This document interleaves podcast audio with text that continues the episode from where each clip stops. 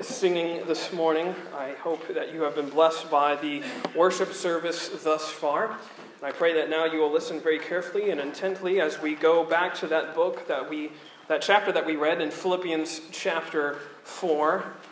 Philippians chapter 4. I hope to speak to you this morning about a very important topic, I think, for us.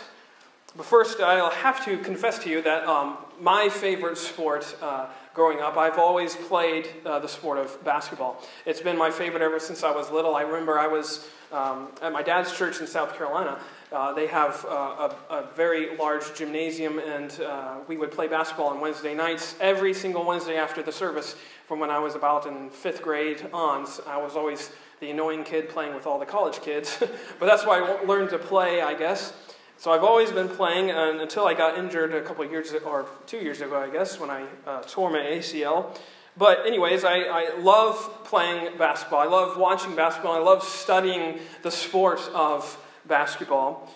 And it, it got me to thinking, because I love reading about the game so much, is that what makes a basketball team a basketball team? What makes them successful? What makes them uh, find the ability to win when they shouldn't? What makes them find the ability to uh, go on runs and go on winning streaks and such? Is it their skill? Is it the individual skill of the team that makes them be able to win? Or their individual talent? Is it, is it because they can all jump out of the gym and they're super athletic? Is that what makes a basketball team so incredibly great? I think those things are important, yes. It, you should be talented, or you're not going to find a lot of success. But I think it's not the most important thing. And in fact, uh, one of my favorite sports writers, his name is Bill Simmons. He was a former NBA just fan and blogger, and then now he works in the NBA and he works as a sports writer and commentator. He wrote this book a couple years ago. Actually, it's been several years now. In 2009, I think it was published, called The Book of Basketball. And it's essentially, if you love the sport of basketball, it's like the basketball fan's Bible. It has so much history in it, and you can read it and find out pretty much anything you want. But the book's big theme was this idea of the secret, quote unquote, to winning basketball. He spends an enormous amount of time talking about what's the secret, what has made all of the teams uh, from, NBA, from the NBA history's incredible past so incredibly great. And in fact, he talks about it. He talks about meeting uh, the uh, Detroit Piston point guard legend Isiah Thomas. He runs into him in Las Vegas and he asks him, What is the secret? What made your Pistons team so great? What makes all of the Boston Celtics teams from the 50s and 60s so incredibly successful? And Isiah Thomas has an ironic answer because he says it's not about basketball. It's not about basketball at all, actually. And in fact, Simmons argues that very point that what has made all of the most successful players in NBA history so successful is that they care about winning above everything else.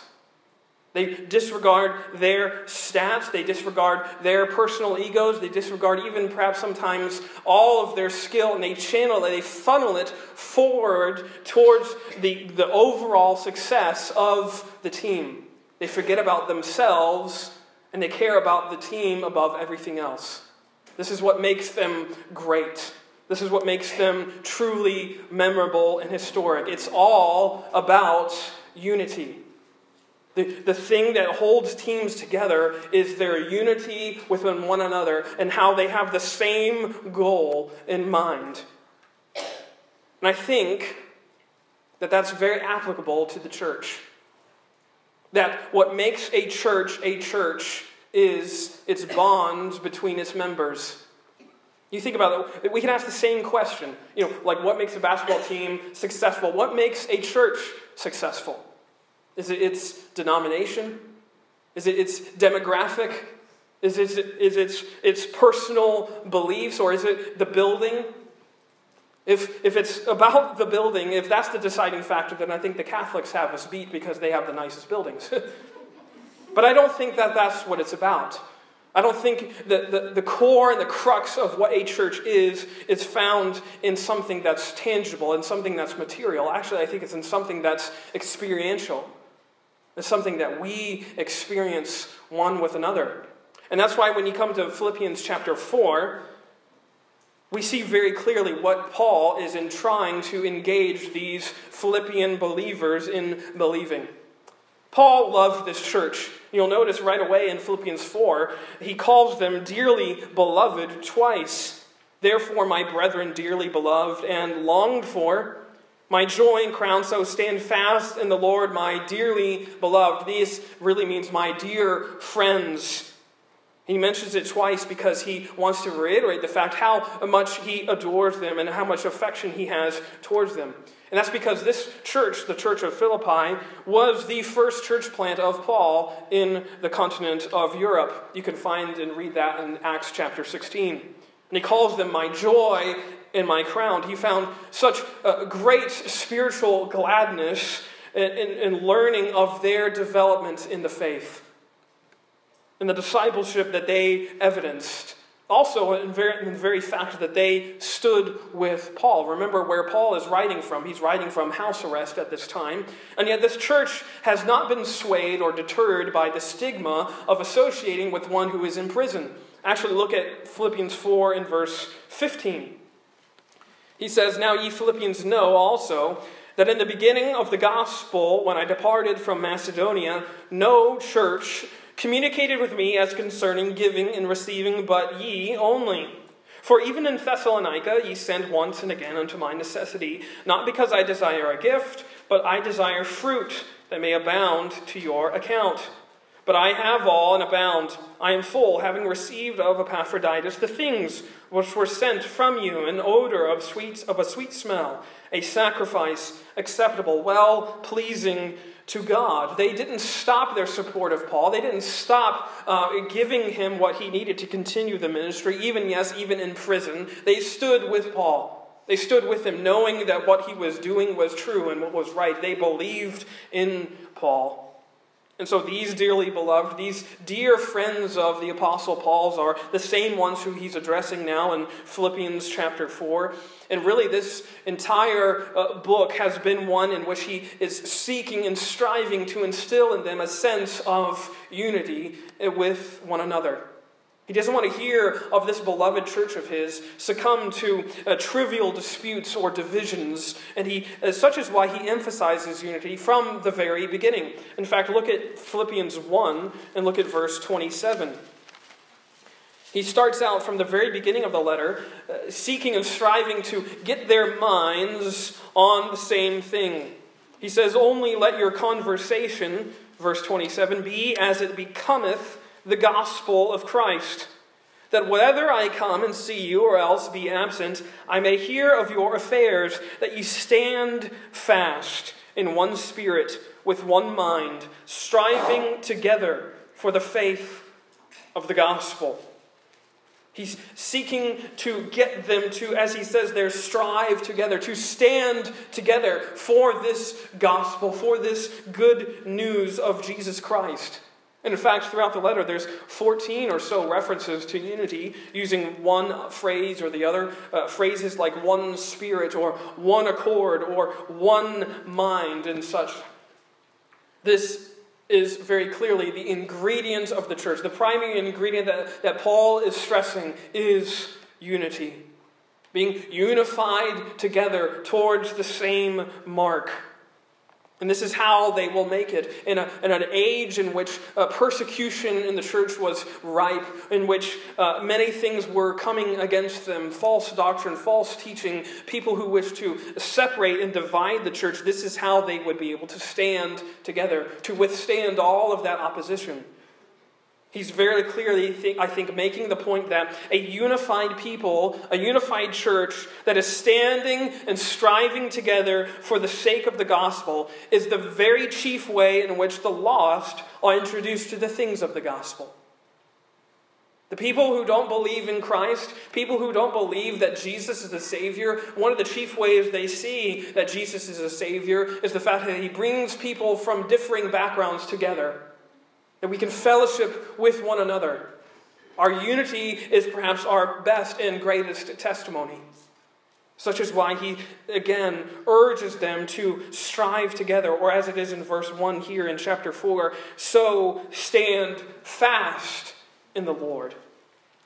Remain immovable in your fellowship with one another. Love God without rival and serve Him without compromise, is what he's saying. And so he closes this letter in chapter 4 with a very pointed and concerned dialogue of sorts, I think, on just the nature of church fellowship and gospel togetherness. And I think uh, we have three lessons here of how we can stand together, how a church can be unified. How do we have unity? Well, I think there's three things that we can see here in this chapter. First of all, in verses 1 through 3, we as a church can have unity by, first of all, remembering our reconciliation.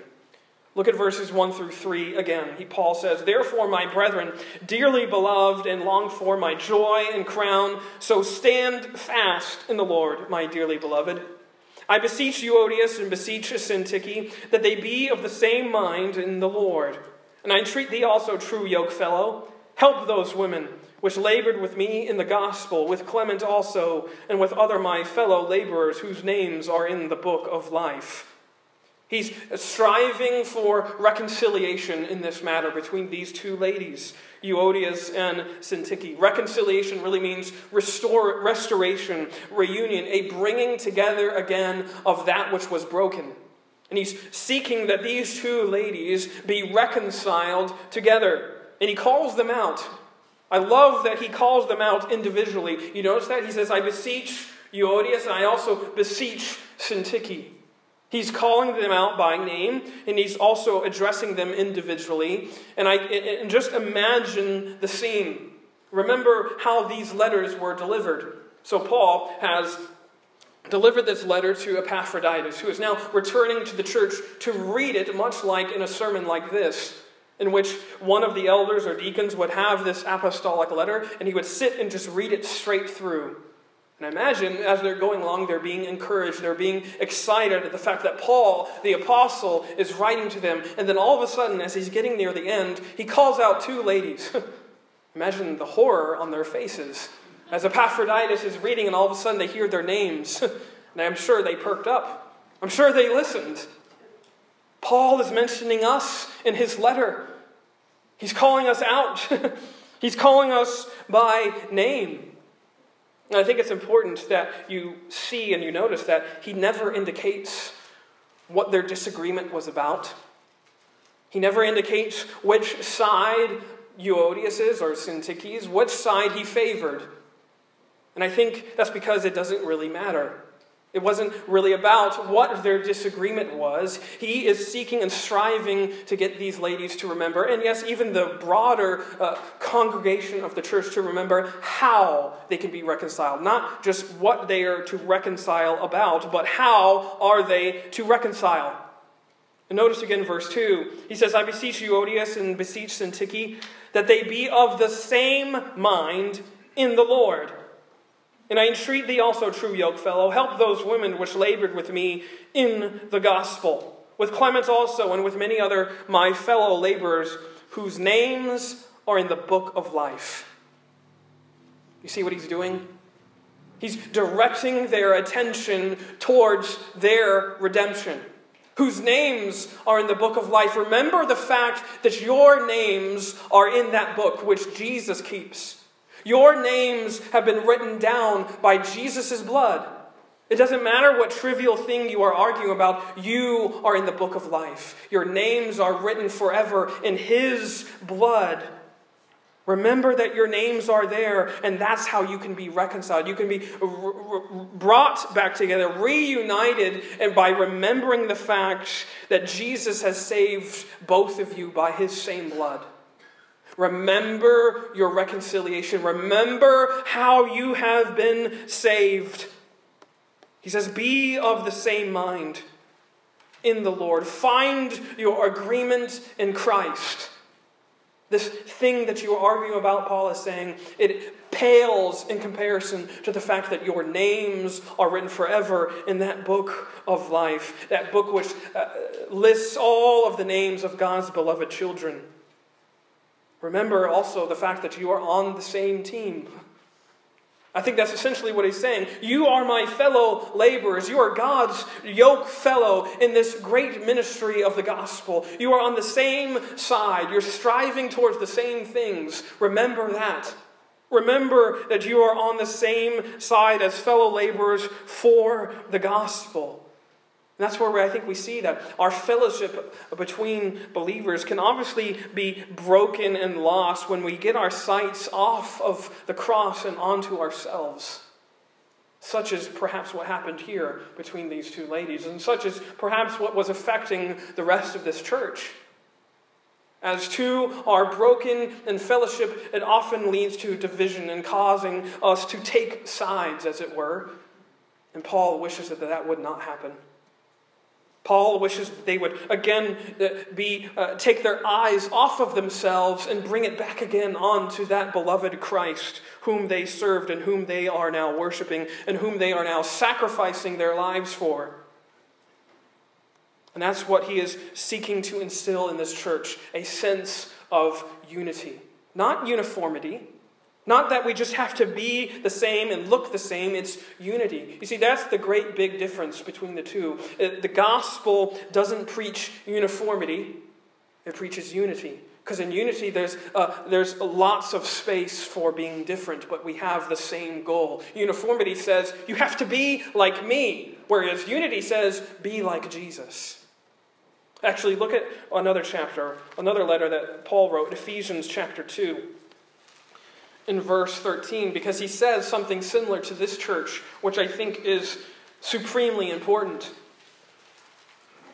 He says in Ephesians chapter 2, and look at verse 13. But now in Christ Jesus, ye who sometimes were far off are made nigh by the blood of Christ. For he is our peace who hath made both one and hath, bo- hath broken down the middle wall of partition between us, having abolished in his flesh the enmity, even the law of commandments contained in ordinances, for to make in himself of twain one new man, so making peace. And that he might reconcile both unto God in one body by the cross, having slain the enmity thereby, and came and preached peace to you which were afar off and to them that were nigh. For through him we both have access by one Spirit unto the Father. Now, therefore, ye are no more strangers and foreigners, but fellow citizens with the saints and of the household of God, and are built upon the foundation of the apostles and prophets, Jesus Christ himself being the chief cornerstone you see what he is getting that church there to uh, believe and to be reminded of and to be focused on is the fact that, yes, they were brought from many different regions, many different backgrounds, many different uh, ways of life, but they are now one in Jesus Christ. He is their foundation. He, as he says there so beautifully, is their chief cornerstone. He is what holds them together. It reminds me of this quote from uh, the old pastor at 10th Presbyterian Church in Philadelphia. His name was D.G. Barnhouse. And he says in one of his commentaries Protestantism is sometimes accused of being divided into a great many divisions, which are more apparent than real. But there is a sense in which we are divided, even as the north wall of a building is separate and distinct from the west wall. Is it not true that though one stone be in the north wall 100 feet away from the corner, and another stone be in the west wall 100 feet from that same corner, the place where the walls touch is at the corner. I'll meet you at the corner, and I can say to every man in Christ, I'll meet you at the Lord Jesus Christ. See, I think that's what Paul was getting these believers to be reminded of. That yes, you may be separate on different sides of, of whatever issue you are facing, but you can meet one another. You can have your unity, you can have your goal, you can have all of that come and meet together at the corner, which is Jesus Christ Himself. He is our cornerstone, He is our meeting ground in which all conflicts subside. We can apply that to ourselves whether we're Steelers fans or Eagles fans, whether we, are, uh, we want church this way or whether we want church that way, whether we are Republicans or whether we are Democrats, we meet at the corner. We meet at Jesus Christ.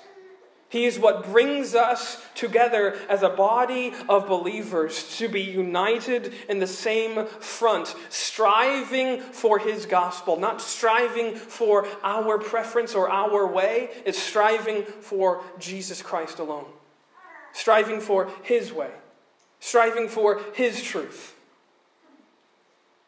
This is how we find our companionship with those we disagree with. We find it in this resolute truth of Jesus Christ alone. It's in us constantly remembering the enormous lengths to which God went to save us. You think about what he was talking there about there in Ephesians chapter 2, how God brought all of those who were afar off and has brought them now near, he's brought them nigh into the household of God. This is what our hope is. God has brought us close by his son Jesus, by his son Jesus coming for us. And this is how we have unity. Remembering our reconciliation, remembering the fact that there is nothing that is so disjointed that it cannot be restored again, and that there's no relationship that is too far gone, too fractured to be remade by God. How true that must have been for Paul here. Think about Paul's very life. The fact that in Acts chapter 8, we read of the fact that this same man, Paul, who was then Saul, was wreaking havoc on the church. That he was going into people that were then called of the way, and he was seeking them out. He was dragging them out of their homes and persecuting them, and yes, in fact, executing them. And that very same man, Paul, is now here tenderly urging and writing for the reconciliation of the church. This man knew what reconciling grace was like, which is why he was so passionate about it. He knew that his life was forever changed by the fact that he has been reconciled to God. And how can we not then be reconciled to one another? By remembering the same God which brings us all into one family. Remember your reconciliation. But number two, quickly, the church is united by also rejoicing in the ruins. Look at verse 4. Philippians 4 4 says, Rejoice in the Lord all the way. And again, I say, rejoice. Let your moderation be known unto all men. The Lord is at hand. Be careful for nothing, but in everything by prayer and supplication with thanksgiving let your requests be made known unto God. And the peace of God, which passeth all understanding, shall keep your hearts and minds through Christ Jesus. Rejoice in the ruins. That word rejoice there in verse 4 literally means joy in the Lord. And I think that that verse, you see it on signs and picture frames and whatnot, it can become cliche. It become kind of a pithy thing to repeat. But that's not what Paul is doing here. He's not just giving them some sort of platitude to repeat in the bad times. He is seeking them to find immense joy in something that is true, in something that is solid. That's what he says there rejoice in the Lord. Not just in something you feel, but in something and in someone, in fact, that's better, someone that we can know.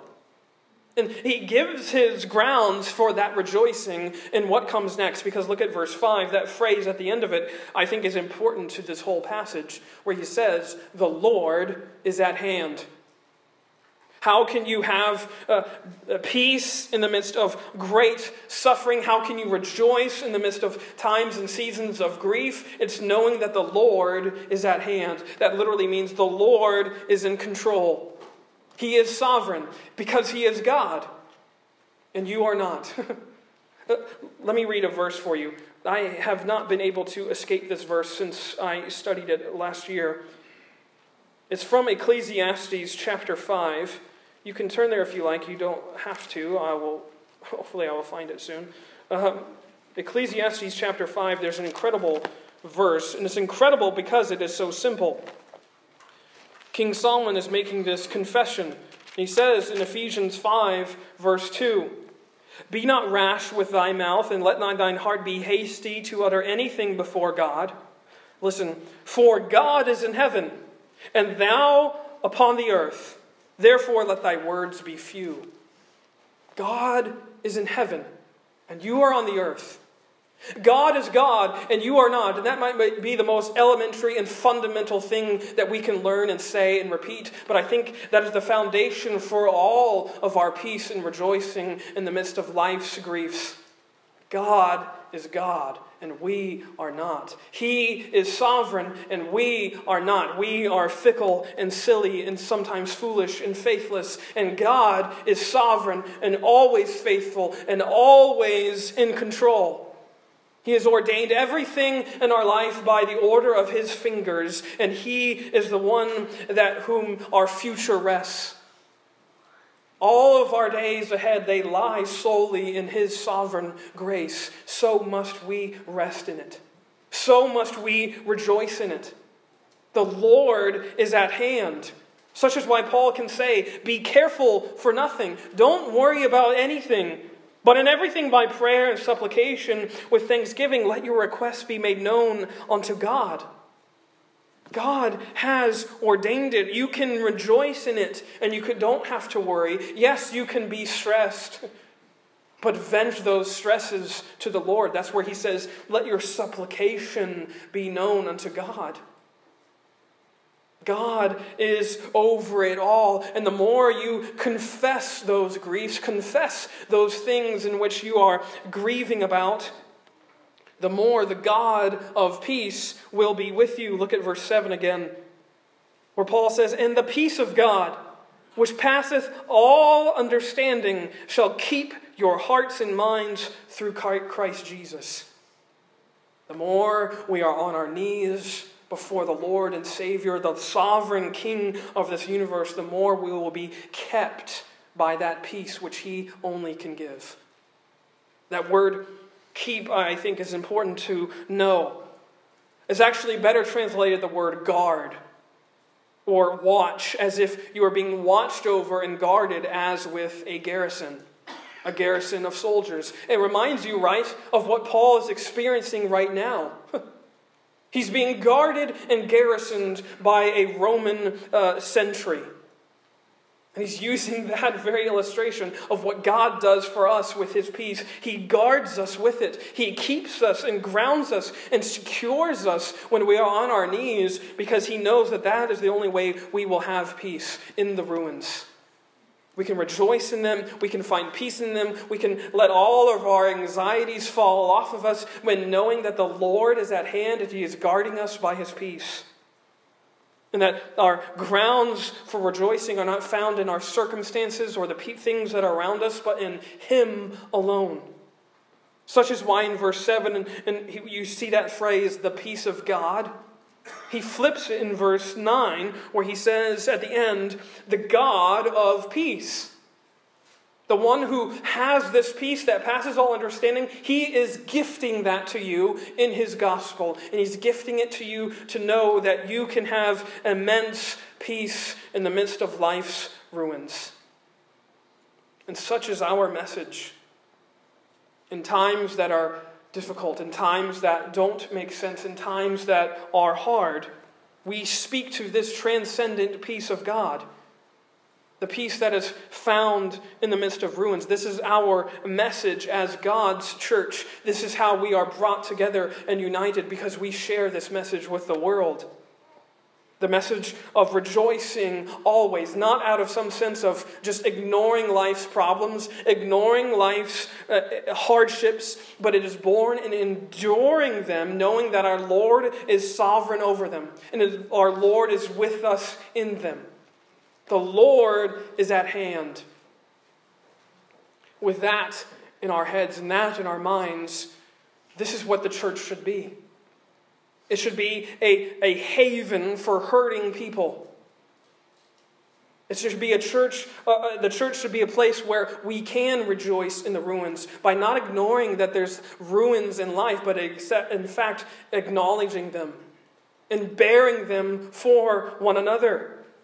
Turn with me to one passage quickly, to 1 Corinthians chapter 12 there is a beautiful passage here where he talks about this very thing, talks about how the fact that the church is united in the gospel when they demonstrate this otherworldly care for one another.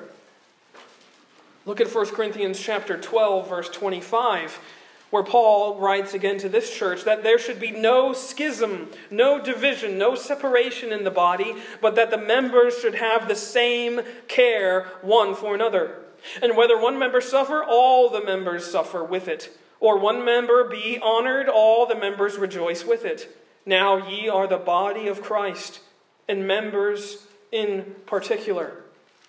Just as God, by his reconciliation and redemption of us, has brought us into one body of believers in Christ, yes, we here, as we suffer, the whole body suffers. When we are grieving, we grieve with one another. When we are rejoicing, we rejoice with one another because we are a family, we are a church. Christians are those who are uniquely called and empowered to come alongside those who are broken. Come alongside those who are grieving because we have this message here in Philippians 4 this message of uncanny peace. One writer said it this way, which I love. He says, We are not commanded to end suffering. We are commanded to be the kind of people who can stand with those who suffer and bear their burdens with them. This is a description of what Christ called the church. We are not uh, uh, those who have been uniquely called to have a miracle word to end life's problems, but we have been given a true and a better word called the gospel, which gives us peace in the midst of life's problems. And such is what we share, such is what we have in our mouths, such is what we have in our hearts. We suffer with those who suffer because we know that um, we can suffer too. We uh, suffer with those who suffer uh, because we know we are honest with ourselves and we are patient with others, knowing that we may be next. We suffer because we have this incredible gospel of peace, which comes from the God of peace. Quickly, number three the last way that we can have unity in the church, not only by remembering our reconciliation and only by also rejoicing in the ruins, but actually, number three, lastly, in verses 8 and 9, I think we see also unity in the church is found when we reflect on the relevant. Reflect on the relevant. Look at verse 8 again. Paul says, Finally, brethren, whatsoever things are true, whatsoever things are honest, Whatsoever things are just, whatsoever things are pure, whatsoever things are lovely, whatsoever things are of good report, if there be any virtue, and if there be any praise, think on these things. Those things which ye have both learned and received, and heard and seen in me, do, and the God of peace shall be with you. I think here he is encouraging just that. Reflect on the relevant, reflect on what matters most in this life.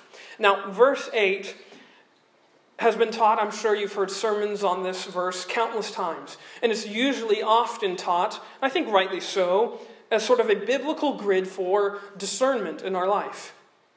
Especially, most often I've heard it taught, maybe perhaps to youth groups or what, what not to uh, be discerning in your entertainment choices, right?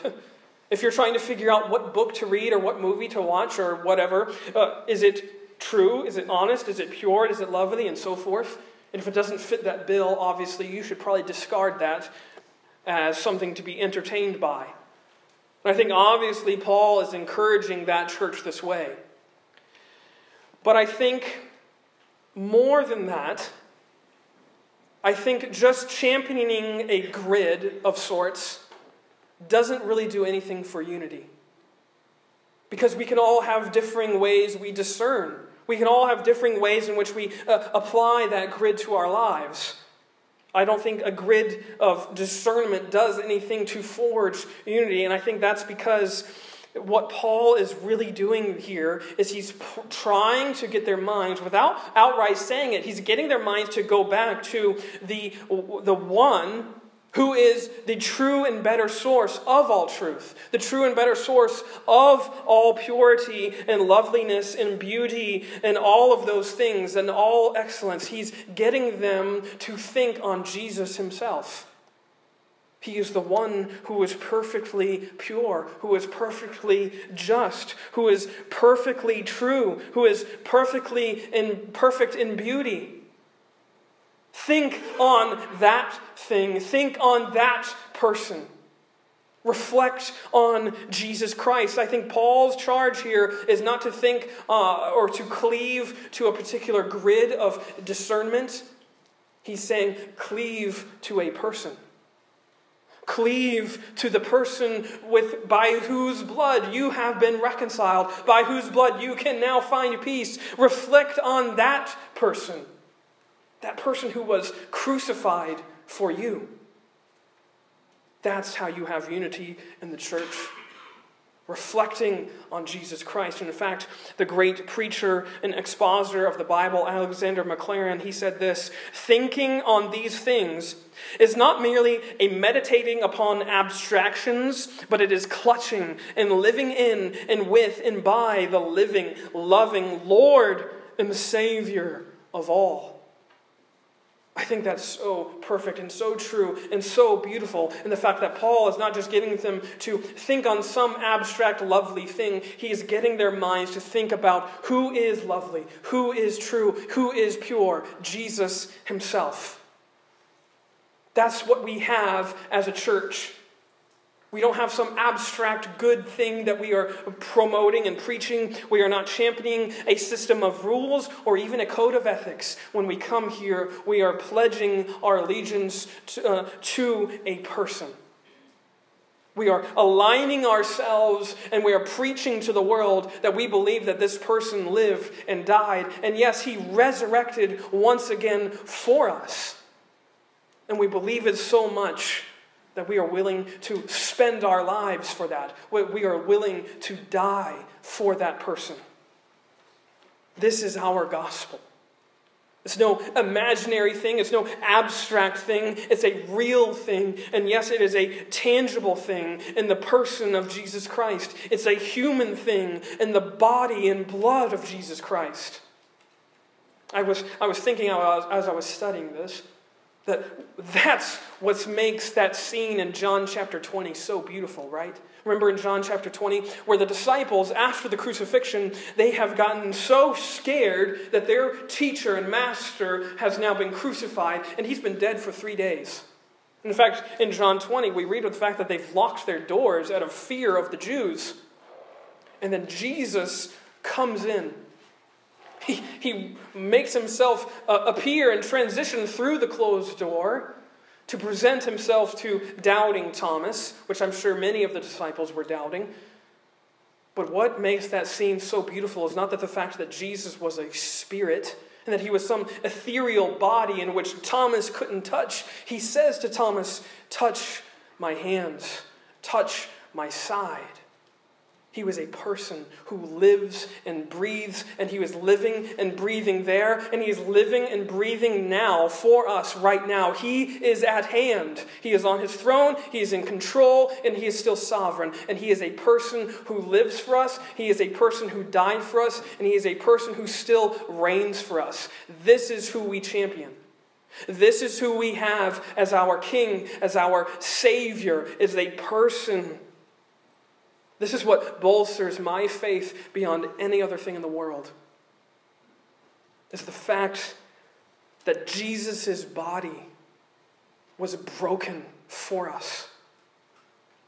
His very lungs were crying out on that cross for me.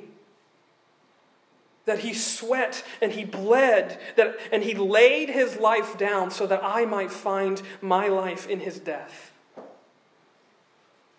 This, to me, is the secret to church unity. it's forgetting ourselves and remembering that person.